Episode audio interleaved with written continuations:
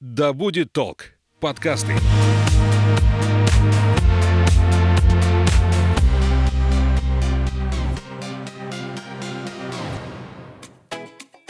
Всем привет! Я Полина, а это подкаст «Главное не проехать». Проект, который вдохновит вас на близкое знакомство с родным краем. Мы будем рассказывать вам о самых интересных локациях Омской области. Вместе с нами вы сможете узнать обо всех тонкостях туризма в районах, потому что даже деревни и села могут оказаться яркой точкой вашего отпускного маршрута.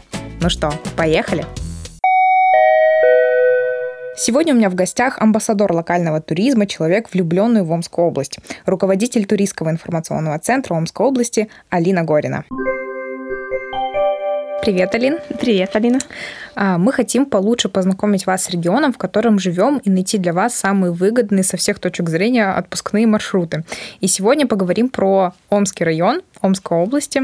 Он, наверное, наиболее на слуху у горожан благодаря близости к Омску. И здесь э, находится очень много оздоровительных лагерей, баз отдыха.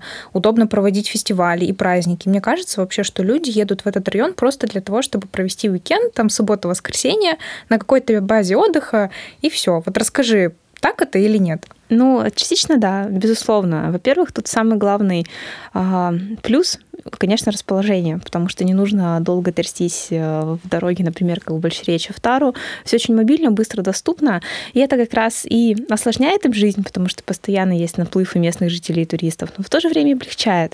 То есть не нужно прилагать какие-то сверхусилия для того, чтобы к тебе приехали.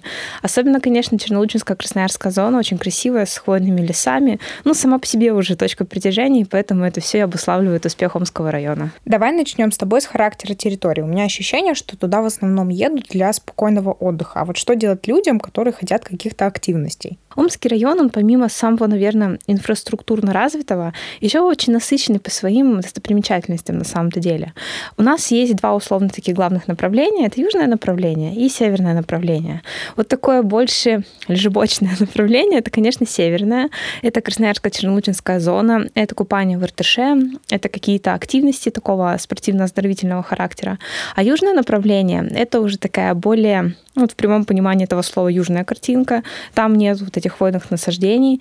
Там тоже есть хорошие средства размещения, но тем не менее там такая очень популярная точка притяжения, Тачирский монастырь. Очень многие иногородние туристы туда специально едут. И какие-то э, такие точки притяжения характера сельского туризма. Вот это все в купе тоже делает направление таким очень аттрактивным и прикольным. А вот э, все-таки, если что-то вот прям активно, вот, например, зимой можно угу. крутая горка. В теплое время года это, конечно, купание разного формата. То есть можно попробовать сплавиться на байдарках. Однако там все равно при, как бы самая главная река это Иртыш, и чтобы сплавляться на Иртыше, нужно иметь какую-то подготовку, потому что река очень быстрая и ну, глубоководная. А потом у нас там есть различные стадионы, мини-зоопарки, есть различные такие групповые варианты спортивных развлечений. Но все равно прям какой-то вот такой именно спортивной точки притяжения, прям вот главный-главный, там, наверное, нету. Там больше такой созерцательный отдых, рекреационный, когда нужно оздоровиться, восстановить свои силы. Ну и, например, какой-то формат семейного отдыха в южном направлении, когда там можно поконтактировать контактировать с животными, чему-то научиться, попробовать что-то натуральное. То есть все-таки Омский район больше для тех, кто хочет отдохнуть от городской суеты, да. просто да. насладиться спокойствием. Ну, либо посетить какие-то религиозные объекты, либо объекты семейного туризма. Вот я бы так сказала. А есть ли вообще какие-то мероприятия, фестивали, такие визитные карточки Омского района? Очень классный вопрос, потому что по факту именно туристических мероприятий в Омском районе нет. Они избалованы в каком-то смысле посетителями, туристами, поэтому все равно какой-никакой, но приток финансов есть от людей.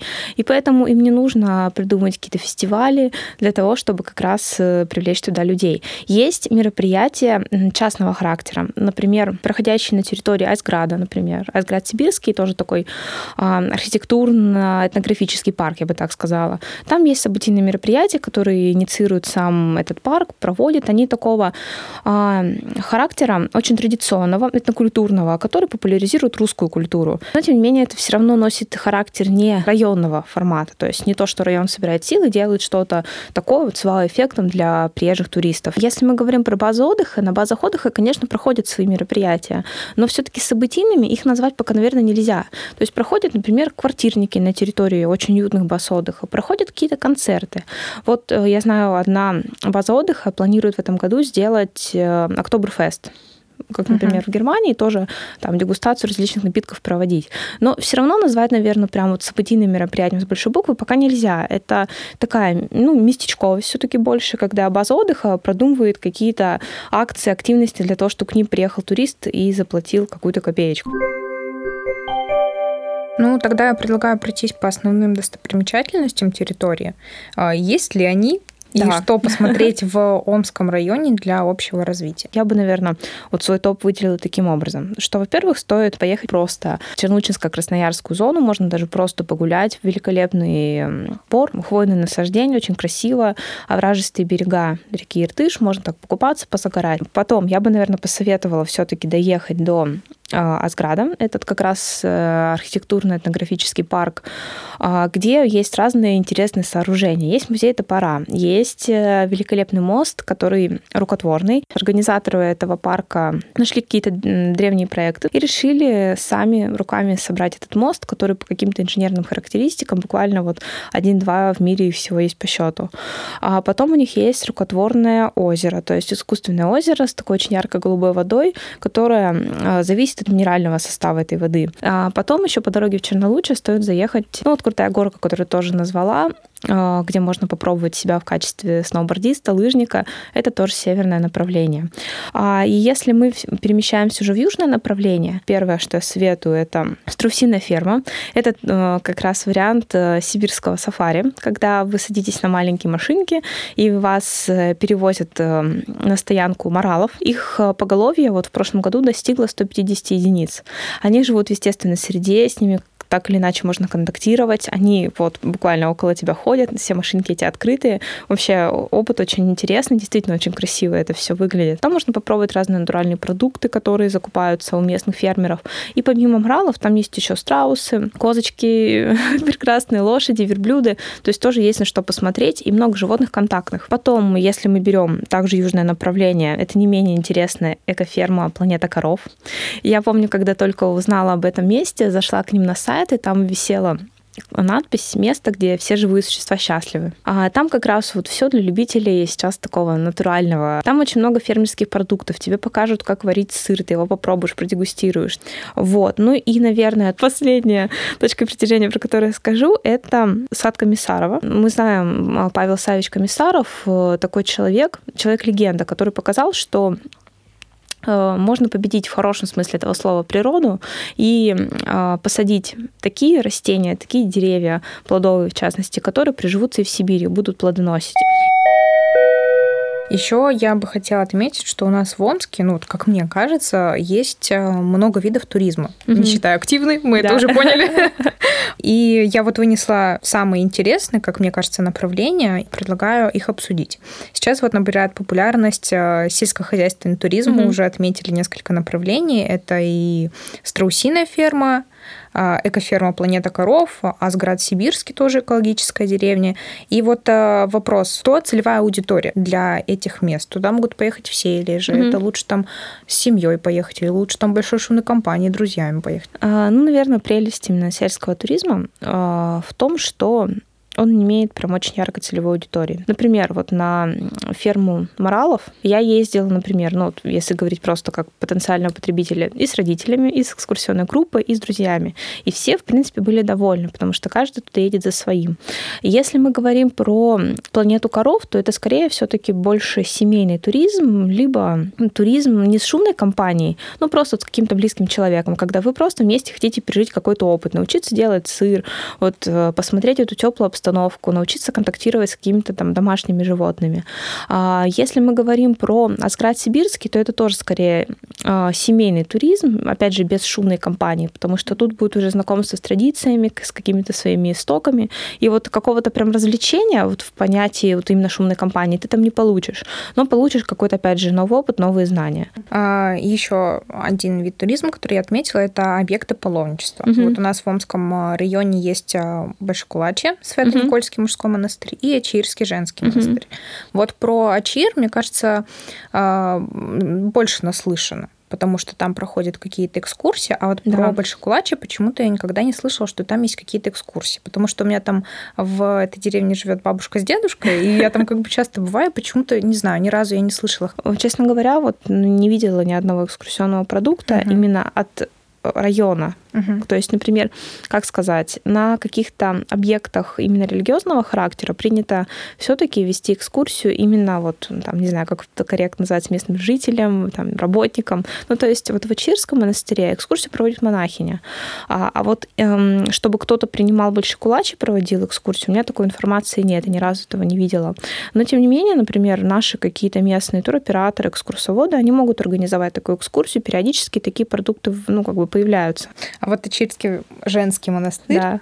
Э, мне кажется, я очень много раз слышала вопрос, а можно ли туда мужчинам заходить, что можно. это же женский монастырь, там, на экскурсию или что-то а, такое? Там нельзя сходить в некоторые объекты, то есть там тебя предупреждают, например. Куда можно ходить? Где, например, монахи не находятся. То есть именно эта часть, которая по прямому своему направлению и действует.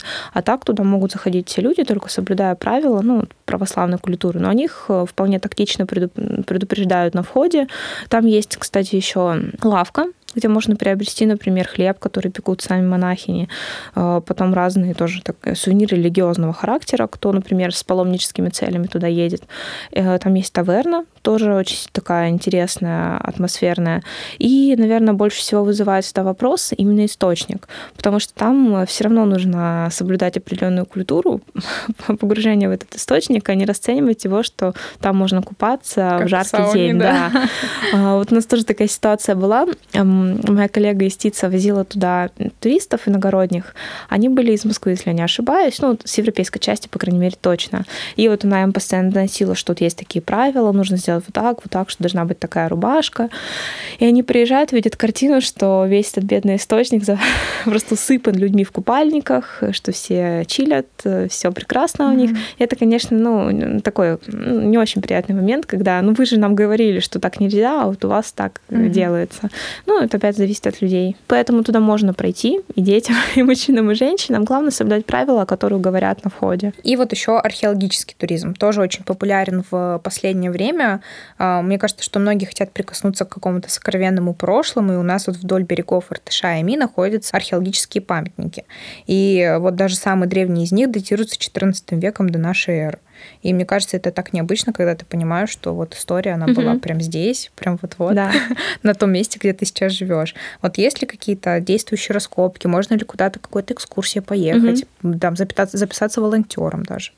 А, на самом деле, мне бы очень хотелось, чтобы у нас это направление развивалось. Я абсолютно с тобой согласна, что когда тебя прижимают этим осознанием, что здесь э, творилась такая история, которая там не 200, не 300 лет была назад, а буквально речь идет о временах до нашей эры, это, конечно, тебя немножечко так резонирует очень сильно.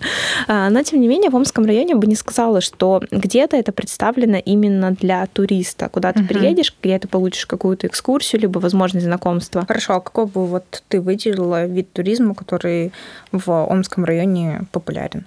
А, это вот как раз рекреационный туризм, это санаторий, база отдыха.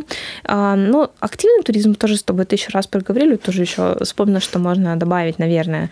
Это снегоходы и квадроциклы. Причем mm-hmm. неактивный вид туризма, очень популярный, но его организуют именно база отдыха.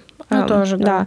А особенно вот Чернолучинско-Красноярская зона, там можно приехать на базу и поехать, например, на экскурсию там, к популярному мосту влюбленных в лесу, который находится. Очень классная экскурсия.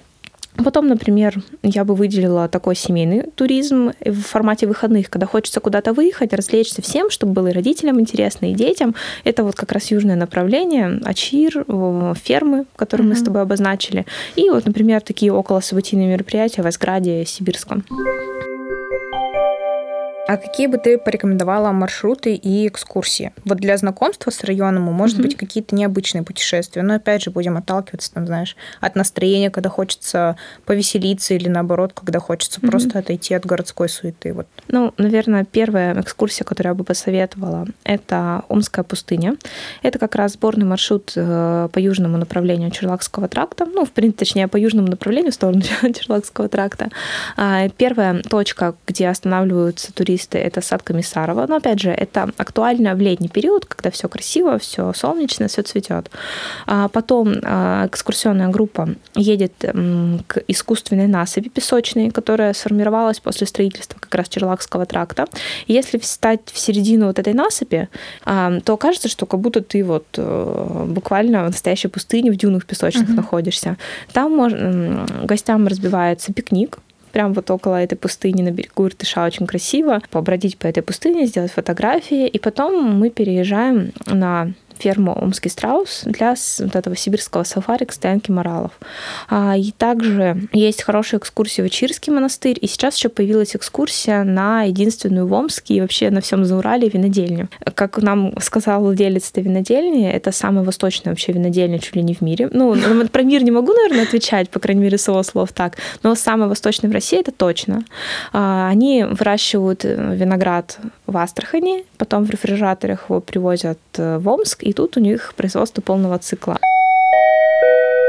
А вот если мы самостоятельные туристы, Куда нам лучше поехать, вот учитывая, что нам ничего не организуют, в каком селе или деревне остановиться? А, Омский район э, самый простой для самостоятельного туриста, потому uh-huh. что, во-первых, он близко к городу, там, ну, там даже такие какие-то примитивные вещи, там, связь, вообще наличие средств размещения, ты всегда можешь получить актуальную информацию, потому что это близко к городу, и информационный обмен тоже, конечно же, лучше. А, проще всего, наверное, все-таки сейчас поехать в южное направление на там, ферму Омский страус, там, в принципе, можно получить экскурсию, какое-то развлечение и без предварительной записи. С мая они работают там, каждые выходные, то есть с пятницы, субботы, воскресенья они постоянно принимают на сафари людей. Потом также, например, остановиться очень хорошо. В Уза-Островке там есть несколько очень классных средств размещения. На самой ферме Омский страус тоже есть э, их локальные средства размещения. Если мы говорим про Чернолучье, то Чернолучьская Красноярская зона отдыха, там изобилуют средствами размещения санаторного характера и базами отдыха, и какие-то крупные отели там тоже есть. А, ну и, наверное, я бы посоветовала просто поехать в чудесный какой-нибудь глэмпинг, один из, а, забронировать, например, себе сферу прозрачную, с, либо там, с огромным панорамным окном, либо, в принципе, купол. Там восстановить свои силы, эмоциональные, физические, и попробовать такую тоже штуку, которая сейчас очень популярна, это сибирский чан. Это купели горячие. Угу. Особенно классно это, конечно, в зимний период, когда у нас держится мороз, и тебя буквально кипятят в этом котле с хвойными веточками, с какими-то даже фруктами иногда бывает. Это, конечно, очень классно, это очень расслабляет, и здорово, что многие себя сейчас это внедряют. Это есть и в северном направлении, и в южном направлении тоже следующий вопрос, мы уже немного его затронули, но все-таки еще раз пройдемся. Насколько вообще сам район ориентирован на туристов? Ну, если учитывать вот мой ответ на вопрос, который был до этого, про событийные мероприятия, что прям какого-то а, такого мероприятия, вокруг которого собираются все силы района, там нет. Это, наверное, тоже фактор, по которому можно судить, что, наверное, сам район, наверное, не совсем пока что заинтересованный в туристе, но, опять же, район же не только культура, не только бюджетное учреждение, это база отдыха. То, что база отдыха думают дополнительными услугами, то, что они открываются все новые и новые, то, что у нас появилась прекрасная винодельня, развивается ферма, там, планета коров, Омский страус, что, ну, то, что, в принципе, развитие там есть. Разве это не дает нам возможности судить о том, что они рады туристам? То есть частные организации, которые нацелены на свое развитие, они рады встречать. А район, ну тут спорный вопрос. По каким-то все-таки вещам, там, наличие визит-центра, наличие какого-то, на какой-то службы гостеприимства, возможно, который, куда может прийти турист и получить какую-то помощь. Такого нету, но есть Тисовской области, мы готовы там помочь сформировать свое путешествие. Ну и давай мы с тобой подведем итоги и порекомендуем нашим слушателям, в какое время года сюда лучше приехать? Можно приехать в любое время года, но если мы говорим про такой какой-то пеший вариант туризма, сходить там в Большекулачье, постранствовать там в окрестностях Ачирского монастыря, либо на ферму Моралов сходить, то это, конечно, летний сезон, потому что там просто-напросто красиво. Uh-huh. А если мы говорим про санаторный такой вот рекреационный отдых, то база отдыха, санатории работают круглый год, и можно восстановить свои силы всегда. Но за зимними активностями зимой, в Крутую горку, понятно, зимние виды отдыха работают там с конца ноября примерно до конца февраля, начала марта. А, и сад Комиссарова, конечно, тоже жесткие ограничения имеет, потому что если вы хотите прям получить вау-эффект от посещения, это тоже время цветения растений. Сколько дней там, времени, часов необходимо закладывать гостям на поездку? Самый популярный и лучший вариант – это одна-две ночевки. Если вы, например, шумной компании большой, то, наверное, две ночи – это оптимально, когда можно и активности какие-то использовать, и просто отдохнуть, пообщаться. Если вы один, там, либо с близким человеком, то это одна ночь, суббота, воскресенье, купание, баня и просто такой вот вариант восстановления сил самый хорошее. Без ночевки, опять же, с экскурсионными маршрутами по южному направлению. Это вот формат э, выходного дня, то есть э, там 10 утра и завершаем к 6 вечера. Что нужно знать, прежде чем отправиться в путешествие сюда? Расписание работы точек притяжения. А, это всегда можно посмотреть у нас на сайте там, Go Томск, на сайте Туринфо, нашего управления по развитию туризма, ну и, конечно, в социальных сетях этих объектов. Также нужно знать о каких-то особенностях работы базы отдыха, потому что, ну, разное бывает. Там кто-то закрылся на ремонт, на санитарную обработку, да все что угодно может быть. Поэтому нужно всегда это уточнять, именно время работы, чтобы не было накладок по приезду твоему.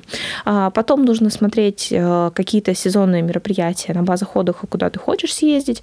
И, наверное, какой-то такой базовый событийный календарь, который тоже можно всегда посмотреть у нас на сайте, в группе ТИЦа, чтобы подстроиться под какие-то мероприятия, например, в том же Асграде. Что нужно взять с собой? В летнее время солнцезащитный крем, потому что солнышко там печет как надо.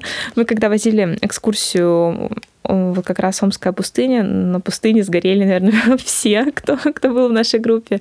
Это вот особенность тоже Омской области, когда зимой у нас очень холодно, летом очень жарко. И поэтому э, Омский район тоже такой приятный в этом плане район, когда многие любители поплавать там и купаются, и э, там, посещают местные пляжи, которые не ну, не пляж в общепринятом понимании, но место очень комфортное, симпатичное, и приезжаю туда, например, с палатками, с ночевкой. В Омский район явно стоит поехать, чтобы увидеть. Чтобы увидеть комфортный вариант отдыха в Омской области. Самый комфортный, простой, который доступен человеку и с машиной, и без машины, семейным туристам, самостоятельным туристам, там, молодым совсем. А там каждый найдет себе что-то интересное, он действительно развивается, появляются новые классные точки притяжения. Поэтому Омский район такой вот must-have э, для всех, кто, кто периодически хочет отдыхать в комфортных условиях. Все, спасибо тебе большое. Спасибо, Полина.